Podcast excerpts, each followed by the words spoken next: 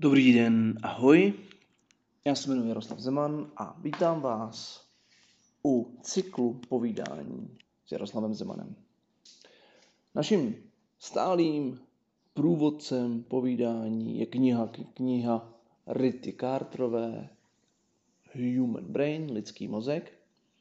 A dnešním tématem je mozková buňka, nebo také mozkové buňky. Pojďme si zase říct, co nás dneska čeká. Povíme si něco o neuronu, povíme si, co ho tvoří, z čeho se skládá.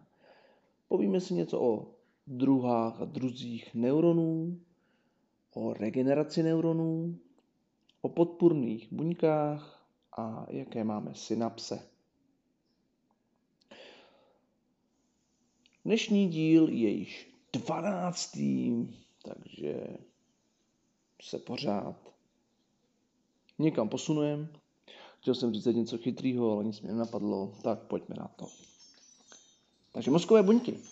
Základními stavebními jednotkami mozku a nervového systému vůbec jsou mozkové buňky. Jejich celkový počet se odhaduje na 50 až asi 500 miliard a přesto nejsou nejpočetnějšími buňkami v mozku. Neurony. Podobně jako jaterní buňky, hepatocyty, kostní buňky, osteocyty nebo třeba červené krvinky, erytrocyty, jsou i buňky nervové, neurony, samostatnými funkčními jednotkami. Jejich vnitřními součástmi jsou organely, kam patří například jádro, nukleus, což je nositel dědičné informace, DNA, mitochondrie, jež produkují energii, a ribozomy, které vyrábějí bílkoviny. Stejně jako u většiny jiných druhů buněk jsou i zde organely uloženy v těle buňky. Pro neurony typické struktury jsou dlouhé, tenké, nitkovité nervové výběžky, takzvané neurity, které vycházejí z buněčného těla, somatu, pak jsou výběžky dělíme na dva typy, dendrity a axony. Dendrity přijímají nervové vzruchy a vedou je k tělu neuronů a axony vedou vzruch od těla neuronů k další nervové buňce. Řekněme si něco o stavbě a velikosti neuronů. Tělo neuronů měří asi 10 až 100 mikrometrů, tedy 1 na 100 až 1 na desetinu milimetrů. Tloušťka axonů je žádná celá 2 až 20 mikrometrů. Dendrity bývají obvykle tenčí. V centrálním nervovém systému se délka dendritů obvykle pohybuje mezi 10 až 50 mikrometry a axony mohou měřit až několik centimetrů. Axon neboli nervové vlákno Většina neuronů má jeden dlouhý výběžek, neboli axon, který vede vzruchy od buněčného těla a je většinou mnohem větší a tlustší než dendrity. Na axonu můžeme potom vidět myelinovou pochvu. Myelin, obalující některé nervové vlákna, je izoluje a pomáhá urychlit přenos vzruchů, které vedou. U těch myelinových pochev se můžeme setkat s oligodendrocytem. Vytváří myelinovou pochvu pro výběžky neuronů v centrálním nervovém systému. To, co propojuje jednotlivé neurony, se nazývá synapse, což je místo, kde spolu neurony komunikují. V tom soma, v tom těle toho, dendrit, eh, toho neuronů můžeme vidět vakuoly, jsou vakovité nádrže uvnitř buňky schromažďující různé látky, například odpadní produkty nebo nadbytečnou vodu. Je tam také buněčná membrána, což je zevní obal neboli buněčná kůže. U neuronů se specializuje na vedení vzruchu. Máme tam cytoplazma, buněčné organely, které plavou v rosolovité teku, tekutině plné různých rozpuštěných látek. Máme tam zrnité endoplazmatické retikulum, vrstvy buněčné membrány, zřasené do vrstev uvnitř buňky a hustě pokryté drobnými kulovitými ribozomy. Mitochondrie jsme už zmiňovali, což je teda ta buněčná elektrárna, ve které se štěpí molekuly cukru a tuku, tuku a uvolňuje se z nich energie. Ribozomy jsou kulovité útvary, v níž se tvoří bílkoviny. Hladké endoplazmatické retikulum jsou takové kanálky obalené buněčnou membránou, pomáhající dopravovat a skladovat různé látky. Jádro, nukleus, tedy obsahuje to DNA, s návodem pro vývoj a funkci buňky. Pak tam máme ještě mikrotubuly, což jsou ohebné, tyčkovité útvary tvořící buněčnou kostru. A Golgiho aparát, který skladuje a zpracovává bílkoviny vyrobené v ribozomech a připravuje je na vyloučení buňkou.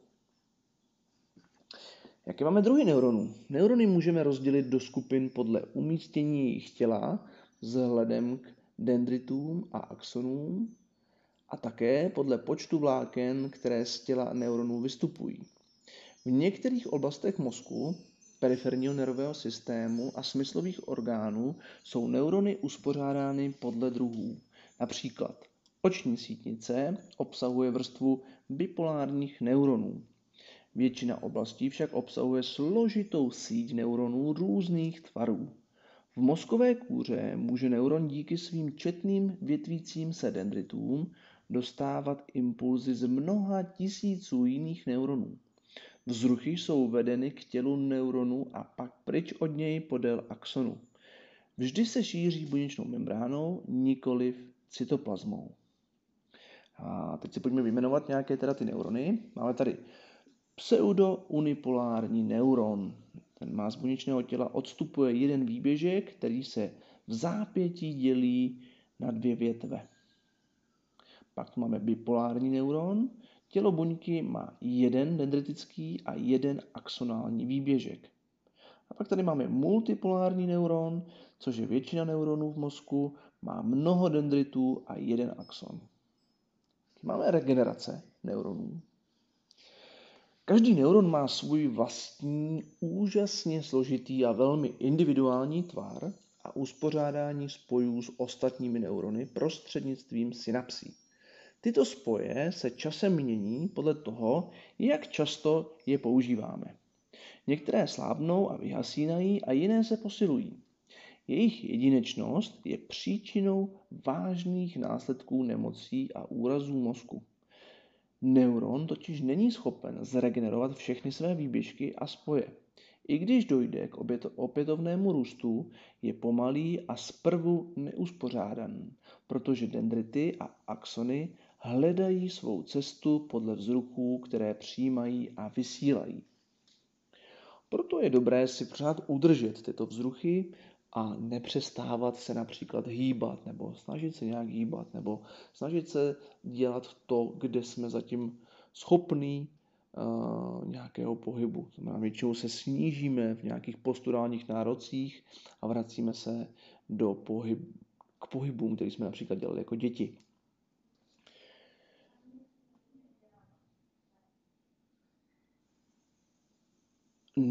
Pojďme se říct, co to je neurogeneze. V mozku mohou vznikat nové nervové buňky, nervové progenite, progenitorové buňky, jsou něco mezi kmenovými buňkami a zralými neurony. V tomto stádiu se ještě mohou měnit v neurony nebo podpůrné buňky. Regenerace, regenerace periferního nervových vláken je obnova poškozené nervové buňky a pokud k ní dojde, tato regenerace je velmi pomalá. Zničený nebo přerušený axon mohou v novém, v novém růstu podpořit nervové růstové faktory. Do prázdné milenové pochvy pak může vrůst nové vlákno a nahradit zničenou část axonu. Takže vidíme, že i nějaká regenerace tady probíhá, ale je obrovsky pomalá. Zmínili jsme podpůrné buňky. Neurony tvoří v mozku méně než 10% celkového množství buněk. Většina buněk je podpůrných, čili glií. Ty jednak tvoří fyzickou oporu pro velmi tenká vlákna, axony a dendrity, prorůstající mezi nimi, jednak zajišťují přísun živin, cukrů a dalších surovin důležitých pro růst a činnost neuronů a odvádění odpadních látek. Rozlišujeme několik druhů glí. Astrocity mají podpůrnou a vyživovací funkci. Mikroglie ničí mikroorganismy a odstraňují zbytky odumřelých neuronů. Oligodendroglie vytvářejí myelinovou pochvu kolem nervových vláken v mozku a míše, kterou kolem periferních nervových vláken tvoří švanovy buňky. Například při uh, roztroušené skleróze, sklerózis multiplex, jsou oligodendroglie, to jsou ty, které teda pomáhají tvořit uh, tu myelinovou pochvu, uh, které obvykle vytváří myelinovou pochvu, pro nervová vlákna v mozku a míše napadány a ničeny mikrogliemi. To jsou tedy ty části, které se snaží opravovat uh, nebo spíše ničit ty mikroorganismy. To znamená, že vlastně mm, ty podpůrné buňky napadají jedna druhou a tím postupně ty švanovy mm, pochvy chřadnou, zanikají a nemáme izolaci toho přenosu a ten přenos postupně slábne. Synapse. Synapse jsou místa, v níž dochází k přechodu nervového vzruchu z jednoho neuronu na druhý. Buňky nejsou obvykle v těsném kontaktu, ale je mezi nimi úzká mezera, takzvaná synaptická štěrbina. Synapse dělíme podle toho, které části neuronů propojují. Mohou být na buněčném těle, soma, dendritech, axonech nebo na drobných dendritických trnech, spiné, jež se nacházejí na určitých typech dendritů. Axospinodendrické synapse tvoří až 50% všech synapsí v mozku, axodendrické kolem 30% Pak tu máme ještě axosomatické synapse, axospinodendrické jsme si řekli, axodendrické jsme si také řekli. A ještě poslední je axo-axospinodendrická synapse.